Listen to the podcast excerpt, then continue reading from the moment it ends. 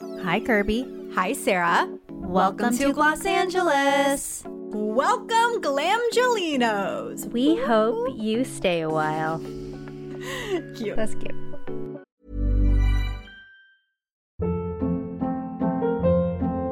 Hold up. What was that? Boring. No flavor. That was as bad as those leftovers you ate all week. Keke Palmer here, and it's time to say hello to something fresh and guilt-free. Hello Fresh. Jazz up dinner with pecan-crusted chicken or garlic butter shrimp scampi. Now that's music to my mouth. Hello Fresh. Let's get this dinner party started. Discover all the delicious possibilities at hellofresh.com.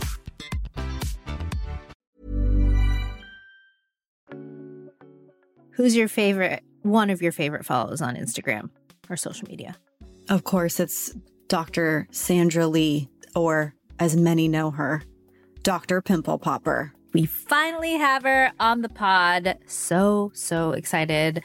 For those of you who don't know who Dr. Sandra Lee is, okay, she started her Instagram account in 2015 to give people a window into her world as a dermatologist. And she realized that people really liked watching these really, I don't want to call them gross, but they're pretty intense extractions of pimples and cysts. And fast forward to now, she has over 4.9 billion YouTube views, 7.5 million subscribers, 4.5 million Instagram followers. It goes on and on. 15.5 million TikTok followers. She has a dedicated Popaholics fan base. She also has her own series on TLC called Dr. Pimple Popper, and the new season airs in March. And she's on the pod today talking to us all about cysts and how to differentiate between a pimple and a cyst and a blackhead and a keloid. We just get into it.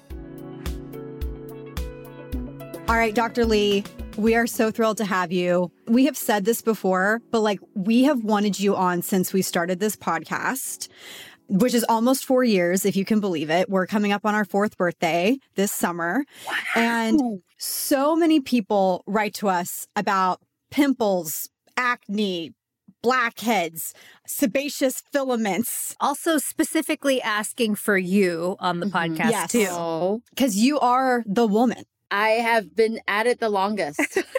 you have you are truly like one of the few accounts that I cannot scroll past. I have to watch it. Oh, really? Everyone Thank sends you. it to me. I'm not one of those people that like I'm like, oh, this is nice that they're blurring it for me, but no, give me the sensitive Give me the content. dirt. Give me the stuff. Yes, yes. Oh, you actually uncover it because you see Oh, it's me. yeah. I love that. I I'm love like, it. oh, this Okay, one's going to be even juicier. Yes, yes.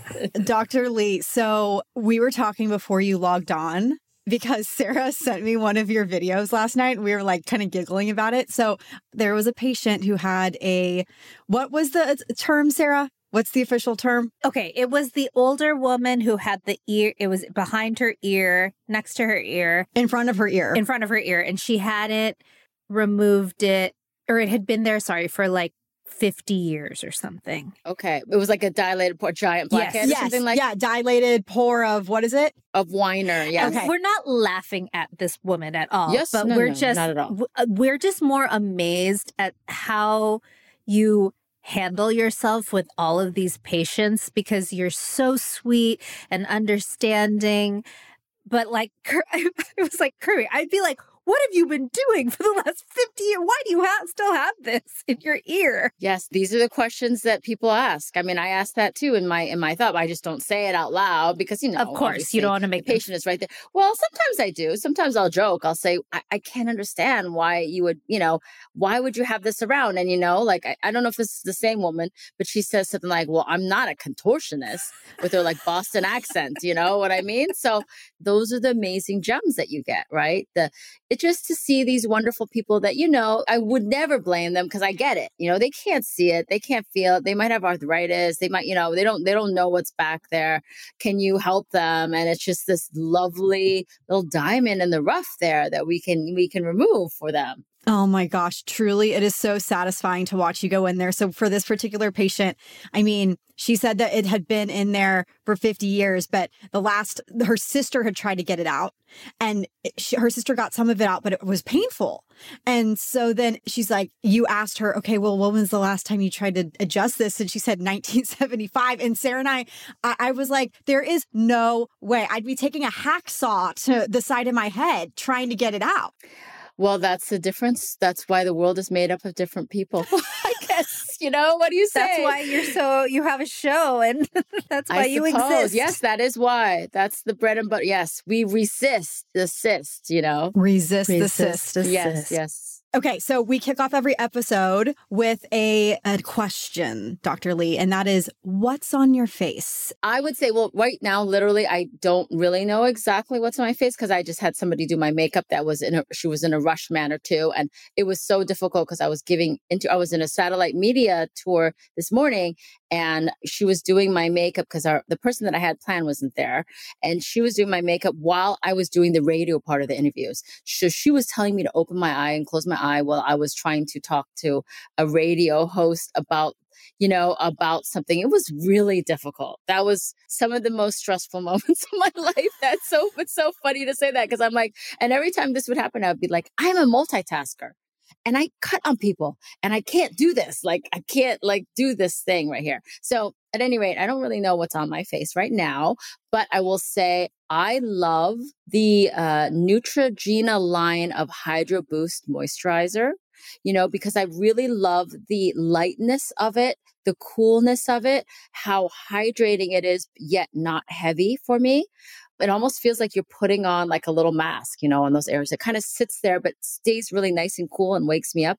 And we actually created a, one of those just like that, really so much like that for my SLMD skincare line. So I'm super excited for that to come out. I'm actually just realized I'm probably not even al- allowed to say that yet that it's coming out, but it's coming out and I'm so excited that that's part of the acting line. But that's probably one of my favorite things. So so I would say until that comes out, it's Neutrogena Hydro Boost.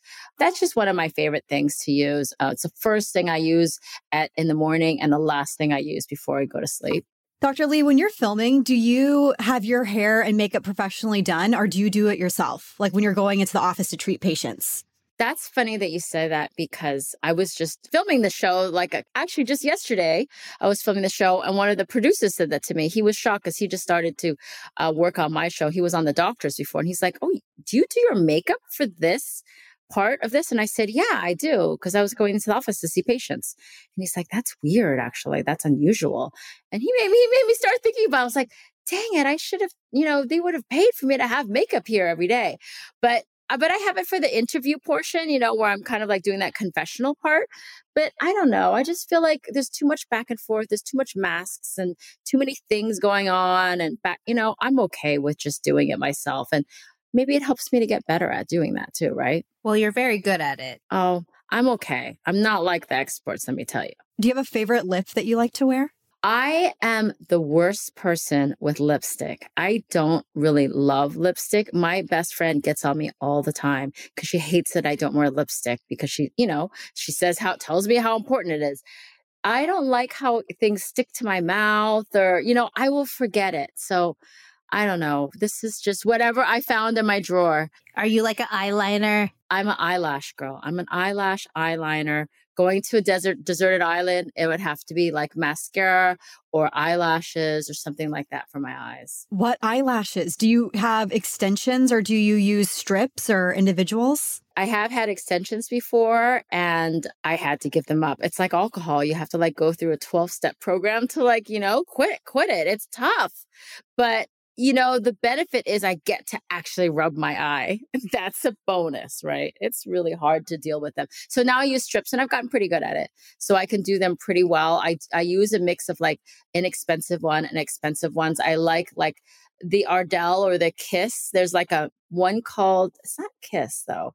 It's like these really thin mink they're like almost like a mink, you know, really light band. And probably, especially for us Asians, we have smaller eyes. And I feel like we can't take the weight of those giant, because I still have to trim them. And then I like Lily Lashes. There's a really nice one with a thin strip too that is like a light mink kind of thing. So, so those are the two I go through. Sarah is going to need a 12 step program. Do you like lashes? I'm already like preparing like when my last appointment is before I give birth so that I don't really miss out. I I can't I, I had to give it up during COVID and it was the hardest thing I've ever had to do.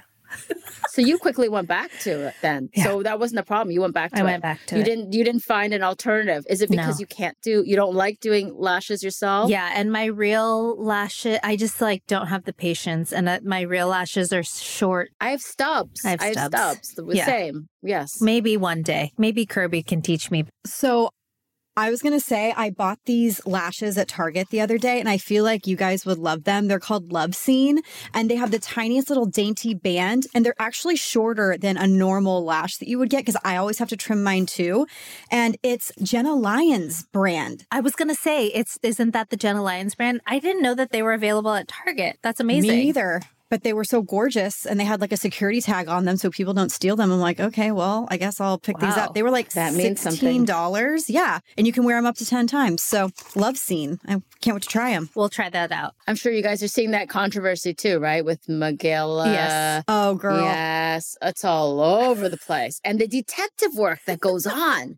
It's ridiculous. Well, what's your perspective? Because, like, you are a content creator as well. Like, you have been on the internet for so long. So, in your opinion, how do you feel about this situation? Well, when I look at this broadly, I'm a little bit saddened by everything that's going on. I feel like in the start of the pandemic is when really TikTok took off and was so positive and I was so this is so great. Everybody was somebody with like a port wine stain or really bad acne or what they would get on there and they would be celebrated and they would feel like they're so welcome and nobody would be insulting and it was just like peace, love, kumbaya, right? And then now it's like there's detectives that like solve crimes, murders in Idaho. You know, they're solving like all of this stuff. I, I just right before this, I saw somebody counting up the lashes and doing a Photoshop layering for I the saw that lashes. and so- too. yes, it's like nuts, and I just.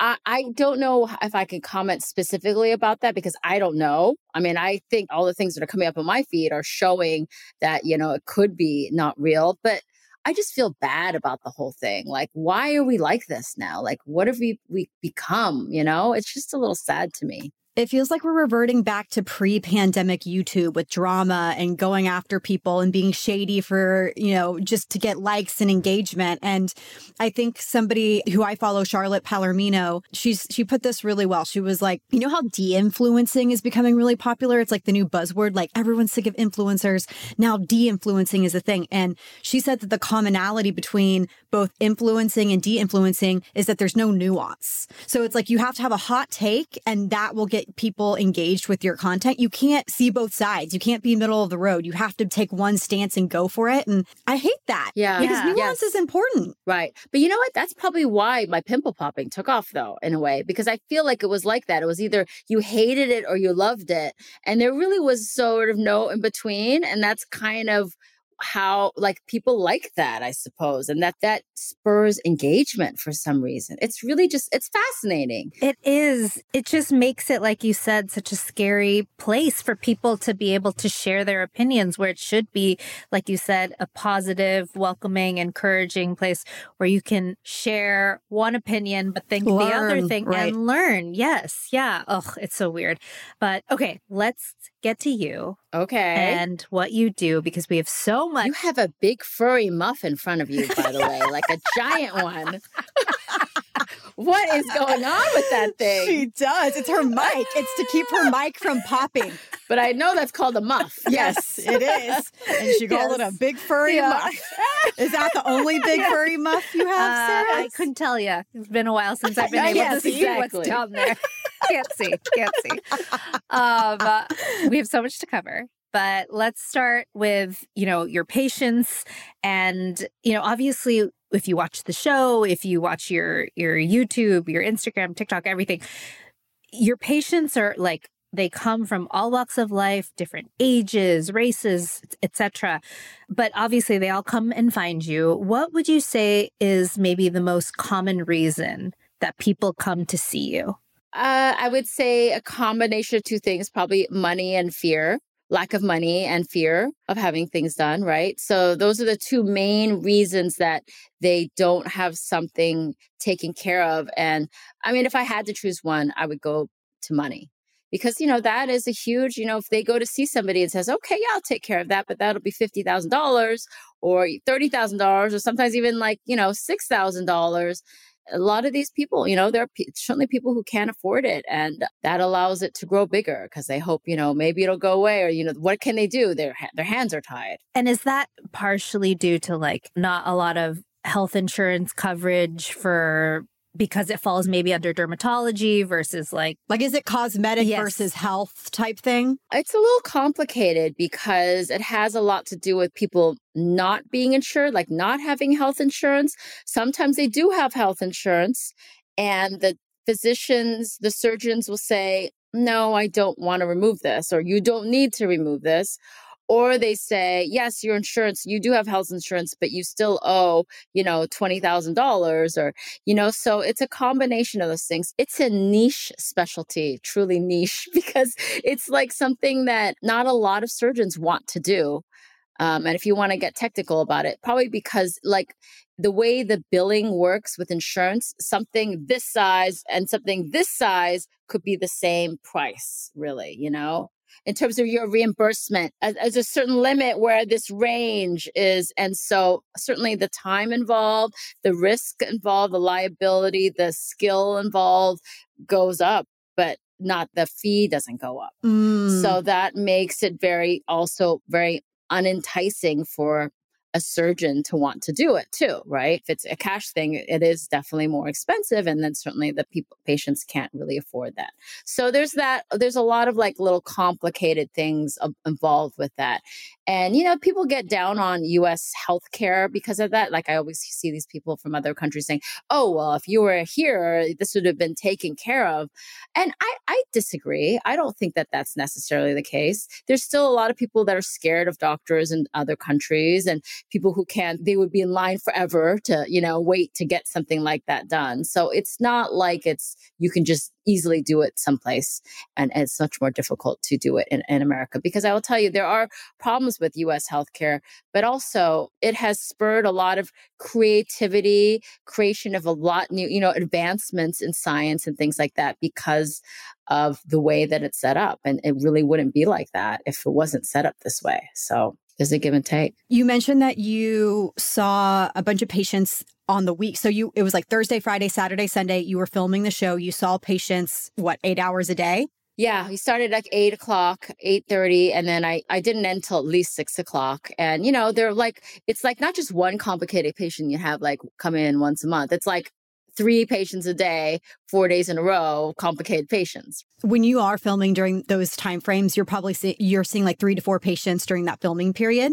Per day, yes. per day. Wow. Okay. Are you seeing them first for, for the consult, or have you already seen them for the consult? I've never seen them. There's a lot of things that are different. I've never seen them. I've seen their images. I've seen like a, a two dimensional or a video of them, right? If I want to, or I've asked for a scan if I've needed it. But there's nothing quite the same as really seeing them in person, certainly. And there are per- people that I've had to say no to when I've seen them in person. And it's very difficult because there's a lot of pressure on me, not even just really importantly, like saying no to a patient who comes here from across the country, you know, and they have to, when they fly here, it's never like a direct flight, you know, and if they have a giant thing, can you imagine going through security and they're stopping you and, you know, they, they already feel so self-conscious and yeah, there's, there's a lot involved there. And so for me to tell them that I can't help them when they think I'm their last resort, it's really can be very hard. But also there's pressure for me from production. You know, they paid a lot of money for this. There's a lot of like people went over to the house and filmed, they made a reel. There's all all a lot of the net, you know, network had to approve it, all this stuff. So there's a lot of um pressure on all of this. So I I do it because I have to, you know, put my foot down sometimes because I mean, I the safety of the patients. I mean, like I don't think something this is something that I can remove here in the office right now, you know, that there's more involved here and I'm not going to sacrifice the way that I practice as a physician just for the television show. So, is it a mixture of, you know, the production team sourcing these patients for you and like your team maybe chiming in and being like, "Yes, this this is potentially a good patient for Dr. Lee," or like how does that work? Yeah, it, there's casting. They spread out a wide net and then they have people that cast and then I see what they've narrowed it down to and then I I give my little input and then though it still goes to the network. The network really can see all the ones that we've approved and then they'll say say yes to certain ones, right? That's the pool that we can pull from. But they always like the really crazy ones. And that's the tough thing, you know? It's sort of like when you buy a car, if you buy like a BMW when you're 16, how do you go below that? It's really tough. right. Like, you know, it's the bar keeps getting higher. Yes. Wow. Okay, let's say Kirbie and Sarah have something that we need to come in and see you. We can't, but somehow we can get cast on the show. Like, do we need to have insurance? No, then it's free for you. You get flown out, you get stay out here. I take care of you. You're like sharing the hotel, the uh, general hotel area with the production crew, you know? So that's why the show is so life changing for so many people. Yeah they can do this and they, they can get something done that they would have never really had the opportunity to. And we meet some characters because that. And you get to see some crazy things like, you know, and, and there's just such lovely people. And they're and it really is nice because they are in general so grateful, really, you know, because this is something that they wouldn't have had the opportunity to do. So, you know, we don't take that lightly. Yeah, especially since you said a lot of them have fear of not being able to afford it. So they've been putting it off for so long. It's probably gotten to a point where they need your help. I love that. I love it. So I love it when it comes out like I am so proud of it when I see it and when it's on TV, you know, when we're, and it's so fun to do the press and all that kind of stuff for it. But while I'm actually doing it, it's somewhat torturous, you know, because it's stressful, right? But it's worth it in the end. But I'm in the middle of it. And so it just makes it very, you know, I just feel a lot of pressure for me and I'm trying to make the right decision. And if someone's going, no, do this, no, do this, you know, and I'm just trying to do as best as I can. And so I'm a dermatologist. I was supposed to just be doing Botox and fillers and maybe some liposuction and eyelids, you know, just like things like that. And then I, I used to play golf and I quit because that was too stressful. Like, what am I doing? Like, you know? Oh my gosh. Well, again, the way that you handle yourself, like in all these videos, when the extraction is happening and it's coming out, like I am making like noise and I'm like, she's just being like, oh wow. Yes. we should watch one together and you yes. and you do the reaction yes, and I'll yes. sit next that'll be so funny to see. Like, I mean, I could show you new ones. I'll just be like, here's one that you probably haven't seen and let me think and we could like stop and go, what do you mm. think's gonna oh happen? Oh my God.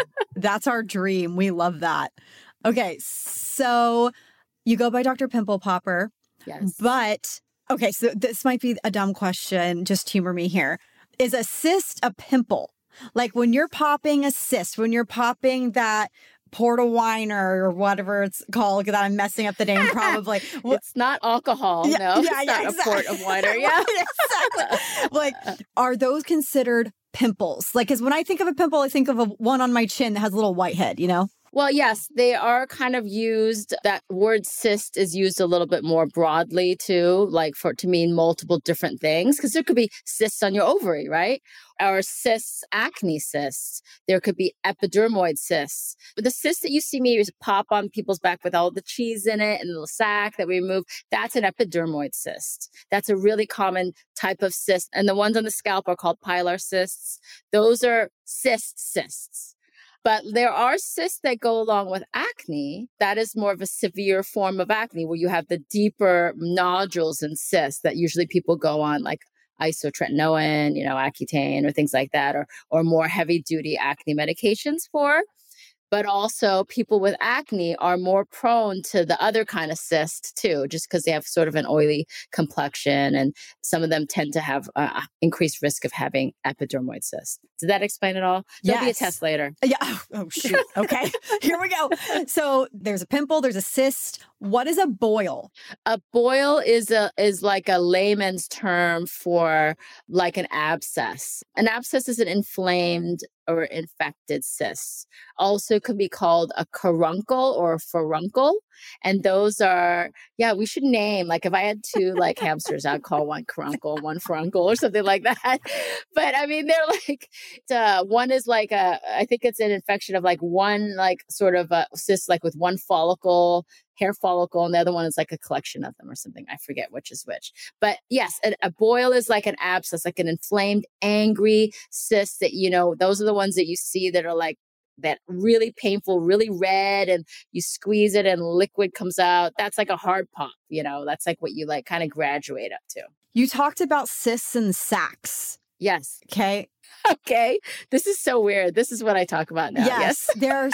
there's this is fascinating to me. Yes. I, I know so much about sacs against my will that I Yeah. never All thought kinds of I, sex. I'm just sacks all over the place. So I feel like this can be attributed directly to you. On TikTok, when I get a video of someone from somewhere popping a pimple or something or popping whatever, the comments will be like, You didn't get the sack out. It's coming back. That's for me. I'm so proud. I feel like that that's for me. That is 100% from you. Okay, so can you explain how this works for the people? Yes, of course. This and this is all good stuff. I think this is really important for people to know. So an epidermoid cyst, not like a cyst from an acne cyst, okay? Okay. But an epidermoid cyst, I kind of this is the way I describe it to people. It's like your skin kind of got tucked under. And so what happens is it creates a balloon under the skin. Like it's like your skin is underneath right here. And there's an opening. It's called a punctum. It's like a little opening. You can see a little pore almost. And so there's a balloon under there. And what's happening is your skin normally sheds, right? When you're walking around, we don't really know. It's always shedding every day, all the time. And now it's shedding into the sac, though, under the skin. So it's like dead skin cells. It's filled with wet, macerated keratin, meaning dead skin cells. They're just wet, dead skin cells. So it just collects under there and you can squeeze it out sometimes. Some people take it and they squeeze it.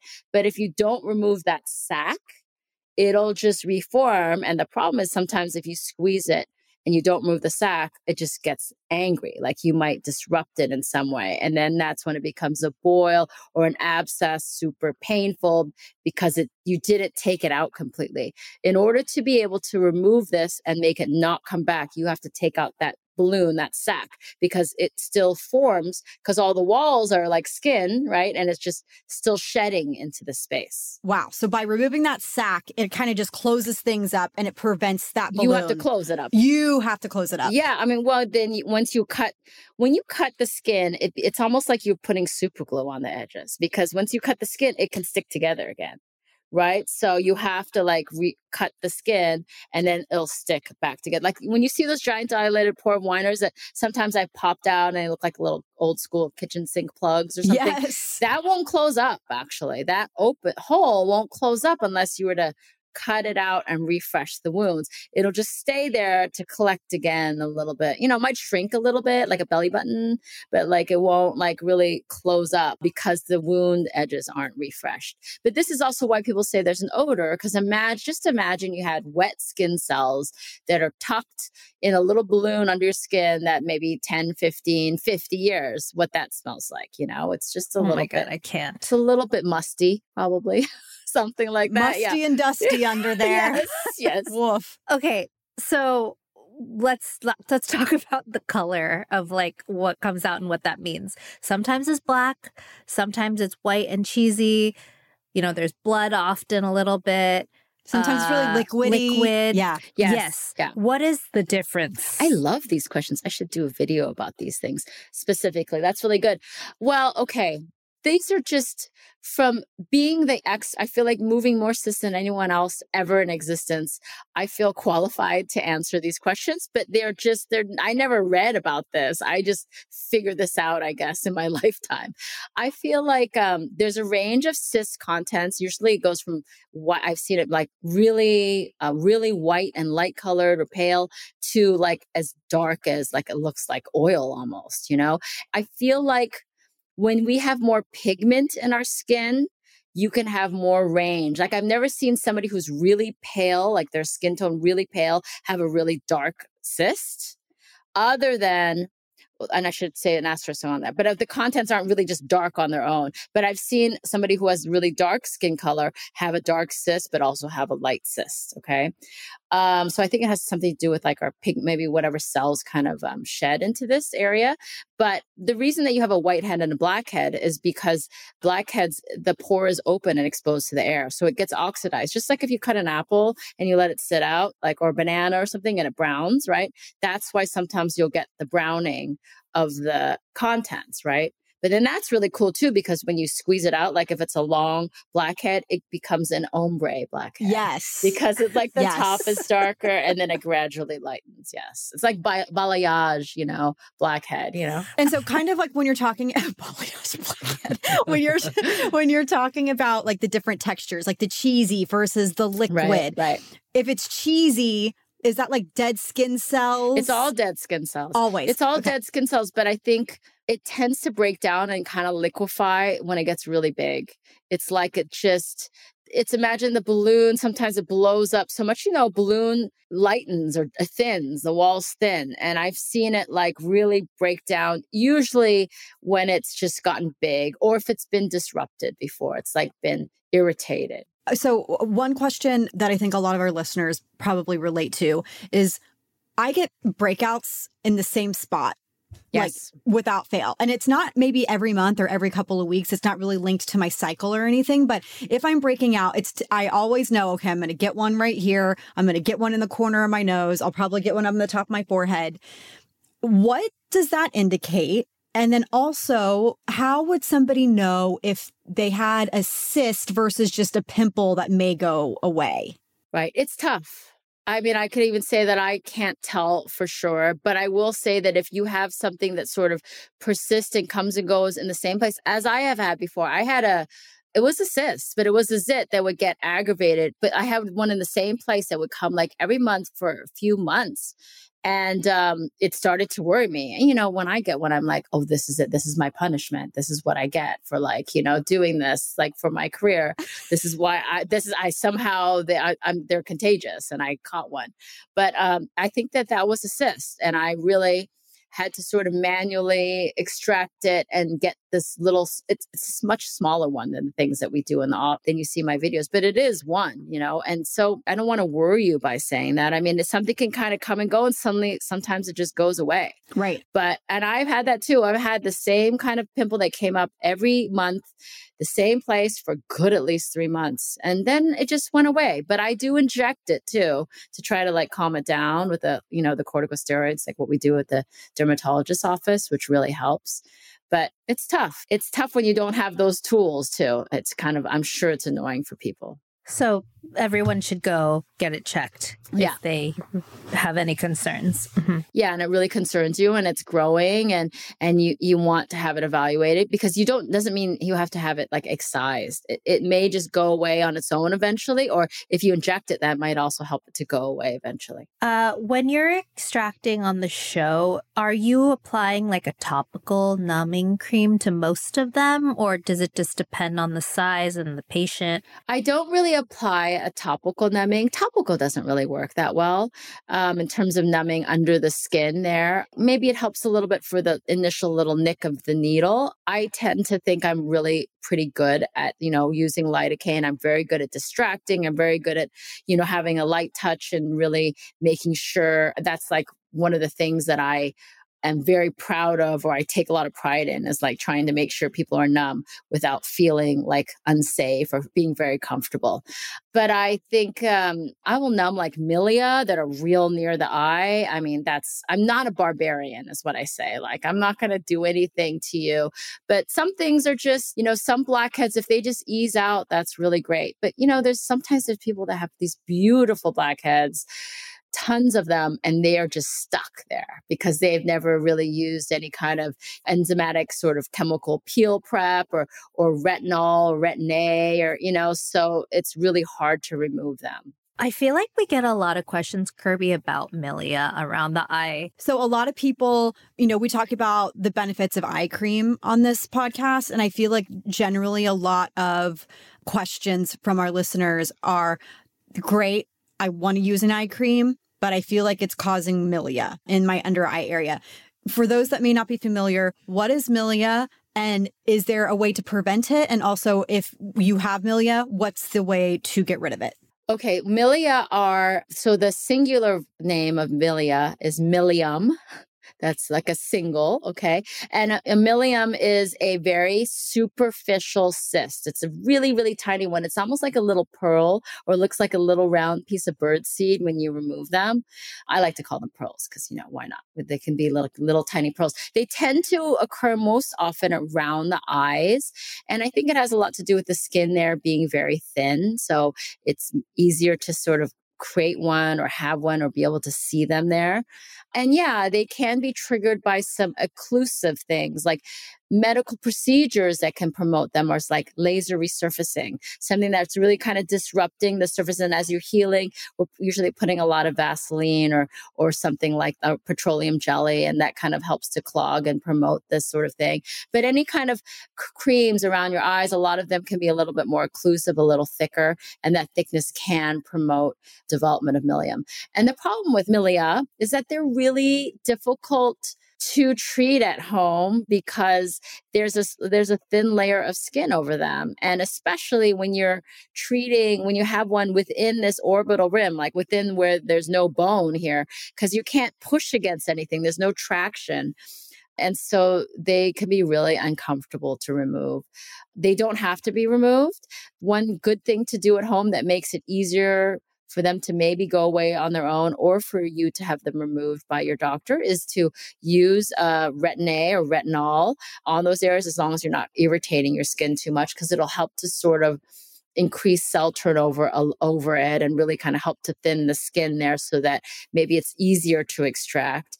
But the problem is they oftentimes need a nick of a little blade to kind of just create an opening. And that can be hard to do on yourself especially around the eye, it's not necessarily the safest. It's not something that I can endorse, you know, or recommend somebody does. But then it's also hard to see a dermatologist and, you know, will they be able to see you and how much is that going to cost for you to have that removed? So you were saying more occlusive, agree- uh, uh, occlusive ingredients are the cause of this milia. So like, is there a specific ingredient people should stay away from in their eye creams? I can't tell you exactly, you know, for sure, but I think that things that we know that are more occlusive, like dimethicone, or the problem is that we tend to gravitate towards those products because we feel like the skin here is drier or looks drier because we have more crinkles there, right? So we are actually wanting to use things like that. So it makes it really difficult because I think that probably the majority of eye creams are going to have things that are potentially more occlusive.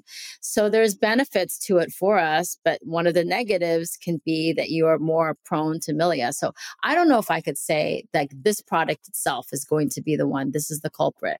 I just think that a lot of them have many, you know, different kinds of ingredients in them that can be occlusive. So use your retin-A or retinol and try to soften them up gently. Yeah. And then maybe gently. I mean, I, I don't even really like saying, you know, saying this. I don't want to tell people and then they come back and say, look what you did to my face, you know, because it's hard. You don't, you know, we get like, I'm sure you guys have done this too. You're like, I'm just going to go in the bathroom for a second, you know, and then there's a magnifying mirror in there. And all of a sudden you emerge like half an hour later with all these bumps and like, because there was a comedone extractor sitting on the table.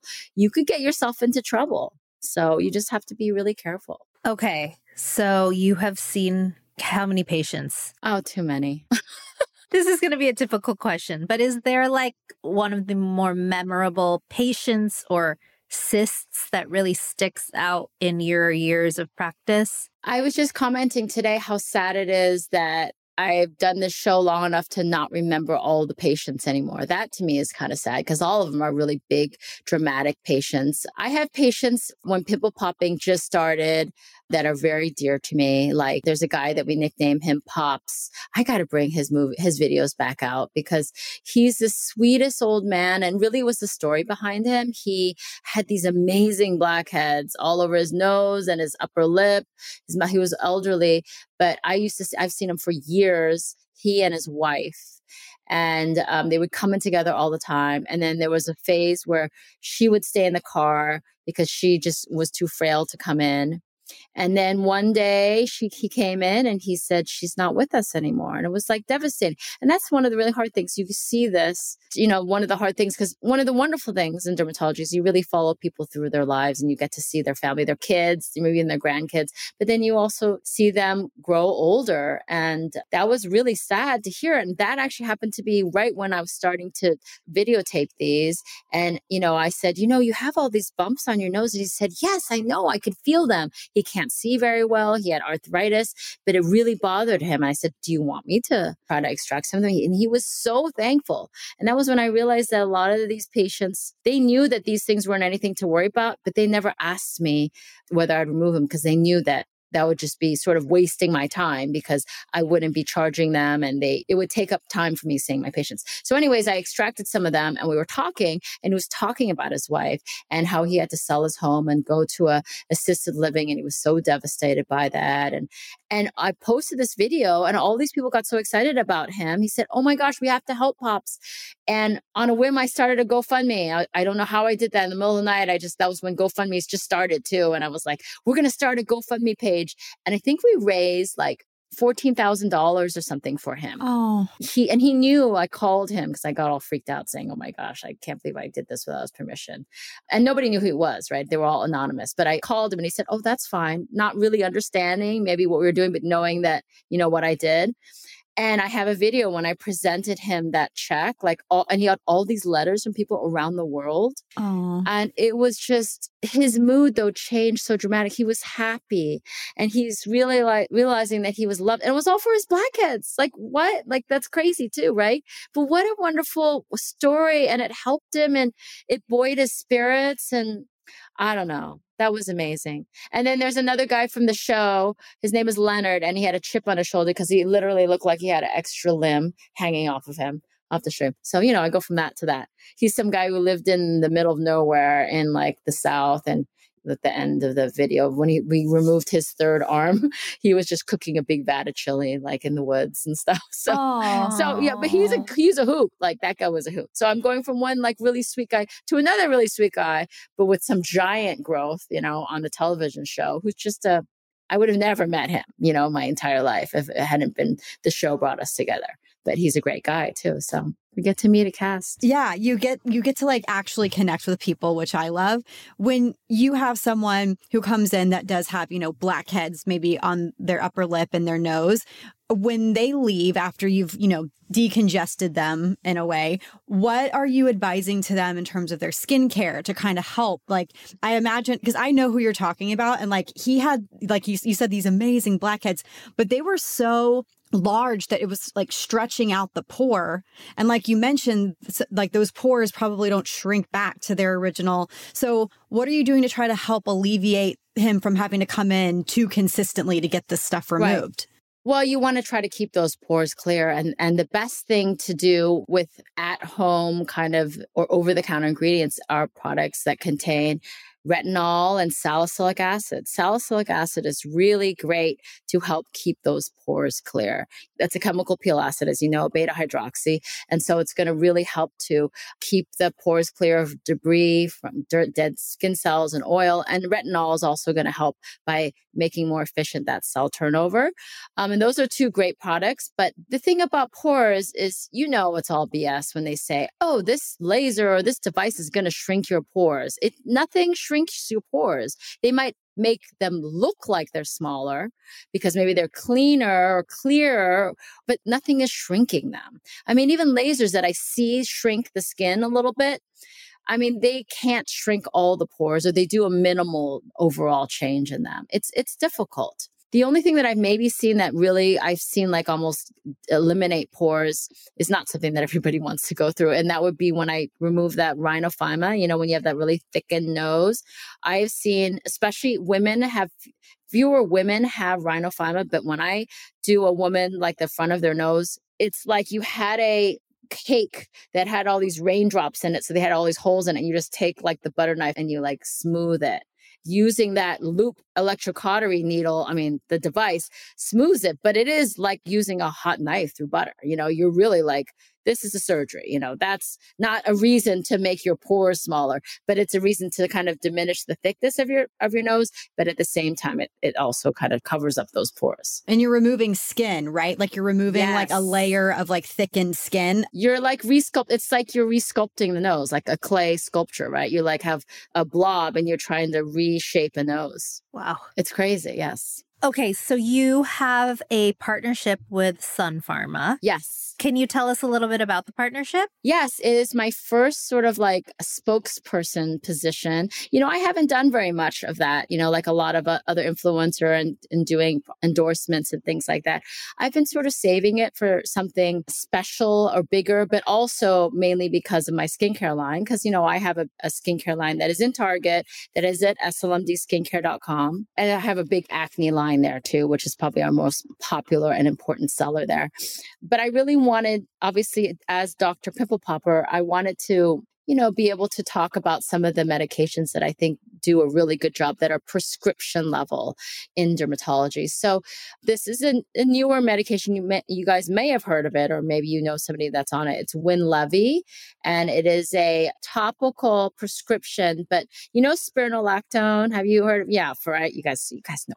I don't even like have to. I could just talk to you like my one of my regular dermatology colleagues. But spironolactone is great for acne. Do you know spironolactone was actually initially created because it was an antihypertensive. It was actually used to treat high blood pressure. But then they realized, wow, it was actually helping people with decrease. Also, it's really a great product, even for women that really um, have just more oily skin. It helps to it, it helps to inhibit the androgens or the hormones in your body. Well, Winlevi is a topical like a spironolactone, but it's not an oral pill, you see. So you can use it on your skin instead, and it can be used in both gen- any gender, really, any age. Because I think spironolactone, you don't want to give it like childbearing, you know, things like that, or like maybe men, or you know, just just some issues because it's an anti-androgen or anti-testosterone.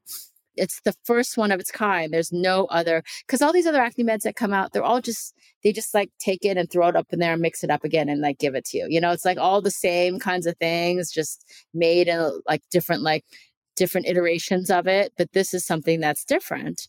So, you know, I, I was really honored to be invited to be a part of it because I think that's amazing. And, you know, to really help to explain to the public what acne is and what drives it because hormones drive it to such a great degree. Wow, that's fascinating. Could you take oral spironolactone along with this topical? Like would is there any sure problem with that? I don't think there's any problem with that. Because I know a lot of um, women are prescribed spironolactone because of PCOS, hence the the testosterone of it all. So that's really fascinating. I've never heard of that. I'm excited. Yes, yes, it's new out. I mean, it's fairly new. And I think, you know, because it's a brand name, it's just a little harder to get to easily. But yes, I mean, it, it is a really nice, but you guys have beautiful skin.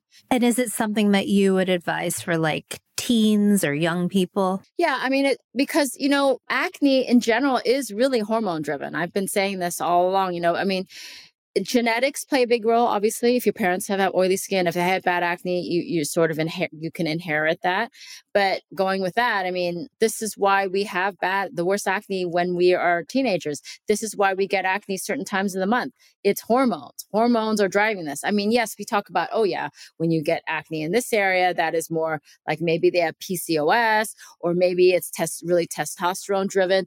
But all acne is really having a lot to do with our androgens and our hormones in general.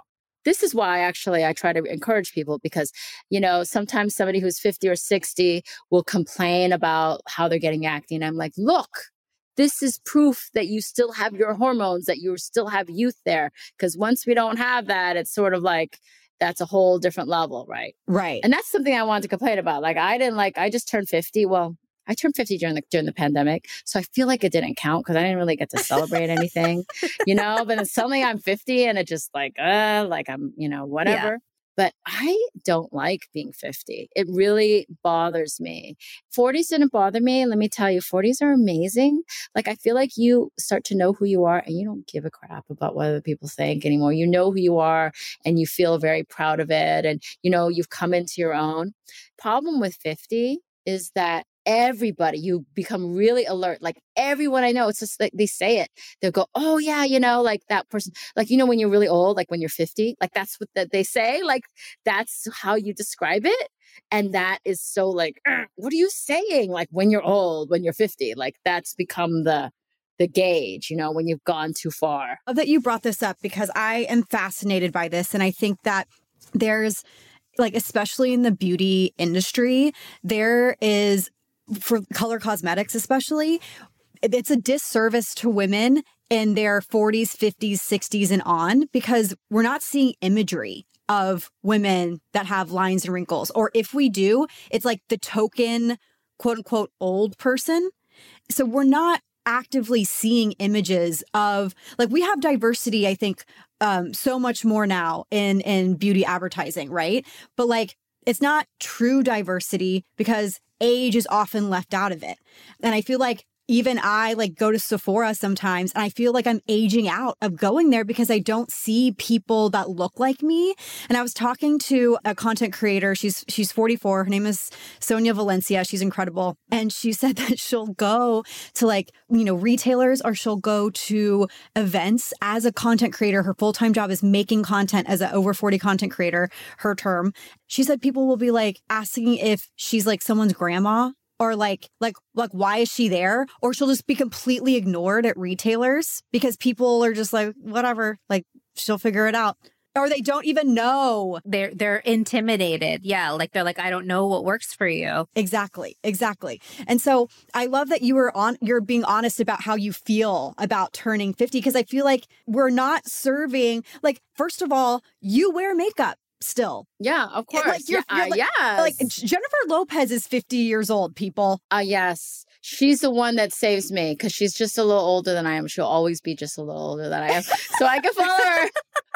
but yeah, she looks fantastic. But like 30 years ago, I think 50 was a completely different thing than what 50 is now. Yes, I, I agree. Oh my gosh. Yeah. There's so many of you that are rewriting what the stereotype. Like you all you look incredible. Oh, you're so sweet. Yeah, I mean, I, I, it's not. It's just that I don't like the way that they people say because yes. we say that. That's just it. Like that's just a right. weird, you know. That I don't want to be in that category because I don't feel like I'm in that category. So it's really weird that people say that because it makes you. It's almost like they don't realize that you are in that category too. Like they'll say, "Oh yeah," like when you're 50, because they don't really think that you are that age. You know what I mean? Another content creator was saying that she feels like I asked her, Do you feel like you're 45? And she said, I mean, I don't really even know what 45 is supposed to feel like. I feel like I've always been myself, that I haven't changed. Maybe if it was 45, 30 years ago, you know, I would be expected to have short hair and I wouldn't be able to wear loud nails and I wouldn't be able to like certain things. Like my, my interests will have to have matured and changed. And that's just not me. And I think that's the point you're trying to make. It's that you haven't changed. You have, you feel the same. Yes, very much the case. And it's just um there's more going on though too. I feel like when you're this age, I just think that there's like there's just changes in hormones too and just changes in th- mm-hmm. just things that it's just so funny. All my friends that are around my age, they're like all complaining of aches and you know, and just pains and I'm like, what is going on with all of us? Like we're all like falling apart. Like it's annoying. Like why are you fall- you know, cuz you feel like yourself again. It's so funny how your mind doesn't change. And, you know, like you'll walk by a mirror and you'll be like, oh Oh my, you know, like you realize how much more you look like your mom or, you know what I mean? Yes, like things totally. that are just very, it, it's like it comes on it, it sort of like hits me more like a wall when it was when it when it was like 50 the 50s but and it's not that i don't like i'm knocking them i mean i'm still happy i still you know i'm proud of how i look now but like i don't like that i have to say that either like i'm really right. proud of how i yeah. look why right. because i'm 50 you know yeah like that whatever i can stretch and yeah. i can kick because i'm 50 yeah no exactly exactly even kirbie and i who are we're 36 which like i you know i feel i would love to be 36 again yes. see i told you Sarah, I told you. I said, we're going to look back and think, wish I was 36 again. I was just going to say there was that one tweet about like Hilary Duff looking good looking for her incredible age. for 36. And I was like, are you kidding me? Yes, yes, yes. Let me tell you something that I tell. So, my best friend is beautiful. She's 10 years younger than I am. And, you know, um, we knew each other when I was I'm 42. She was 32. That's probably when we started. And now, you know, I'm like 52 and she just turned 42 or so, 43. And I tell her things and she now believes, she's finally starting to believe me because I try to tell these things from the older lady, like the wiz- words of wisdom. And this is something I'm going to tell you guys. And I don't know if you guys have ever thought of this before, but it's so true for me. And I still have a problem listening to myself when I tell myself this. But like, you know you'll look back at pictures when you're 20 and when you're 30 and you look back in pictures when you're 20 and you and you know how you felt at that time and you're like why was i so hard on myself? Look at how fantastic i look. I look so beautiful. I'm so skinny. I can't believe i thought it was fat. Da da da da and then you'll do that again when you're 40, you're going to look back at your 30 and you're going to say, "Oh my gosh, how I looked so good. Why was why are we so hard on ourselves? We are so hard on ourselves and we never really enjoy ourselves in the moment. I don't think I've ever really enjoyed myself in the moment. I'm not enjoying myself in the moment now. I'm hard on myself complaining that I'm 50, right? So it's a really hard thing to change and that's something that we should try to change with ourselves it's just really not being like that. And maybe this younger generation is doing that. That's why they're embracing themselves no matter what kind of, you know, but I guess I'm in that almond mom generation now, right? Like whatever they're calling themselves. You are I've not never just eaten almond an almond. mom. No, I've never just eaten an almond. Yes. There's always reasons to wish that it was like it used to be, but you will have the best times. The best times are yet to come. I promise you. They are. Yes. Love it. Um, Dr. Lee, you're fabulous. We love you so much. Thank you for coming on. We want to do a quick speed round with Okay. you, if you don't mind. Uh-oh. Just okay. to, yes. Of just to get your first impressions. Sarah, do you want to kick it off? What is your favorite product to treat acne? Top of your head. salicylic acid. Yes, yes. Okay. Easy to use. Maybe this is the same, but what's your favorite skincare ingredient? Probably hyaluronic acid because I have really dry skin and I like to keep my the moisture on my skin. What is the biggest myth you see about pimples? Oh, the biggest myth. There's oh, what I mean that um, eating pizza causes pimples. You know, eating pizza only causes pimples if you rub it all over your face. Thank you for saying that. Right. Grease doesn't equal acne. Uh, yes, greasy foods. Yes. What's the most satisfying extraction? Pimple, blackhead, cyst, or other? The giant blackheads, of course, that just pop out, no blood, just like bloop. You know, like literally make that noise. That's the best. Yes. Yes. Okay. And then last, who's your favorite TikTok follow or IG follow? that follows me. Or that you follow, like that you love their content? Yeah. Oh, that I follow. Oh, I get sucked into all the latest things too. Like, I mean, Alix Earle is charming. Um, wow, Alix Earle has infiltrated Dr. Pimple Popper. She's everywhere. Yes. Ah, who else right now? I can't think of. Um, there's other people. Well, you know, there's. I'm in pulled into the drama all the time. Like we are just talking about Ma- Mikayla, right? And just, just I get pulled. There's so much drama over there. You don't need I, all the housewives, all the drama that goes on with them, all the Ozempic, all the Mounjaro stuff. I'm oh all over God. all that stuff. Ozempic. Yes. Yes, girl. Ozempic face. There's it's a so real much thing. to talk about. Yes. So much. Awesome. Okay, so your show will be back in March. Uh-huh. March. Mhm. Tell March. us where to find it and when and what time. It's uh TLC March. I think it's Wednesdays, nine, eight central. I could be wrong, but it's like mid when like the third week of March or something like that. I forgot the exact date. But it'll be in March. That's the thing to remember. March on over to TLC and watch it then. Yay. And then for those of us who maybe the like five people who aren't following you, where can we find you? At Dr. Pimple Popper, pretty much everywhere, uh, other than Dr. Sandra Lee, but also SLMD Skincare. We have our, um, you know, our social media platforms, but also we're at Target at slmdskincare.com. That's our show. Thank you for listening. Follow us on all platforms for announcements and opportunities at Gloss Angeles Pod and join our Facebook group to share your own reviews. Gloss Angeles was created by Kirbie Johnson and Sarah Tan. It is a part of the ACAST network. Our episodes are mixed and edited by Roxy Flo and Stacey Abarca.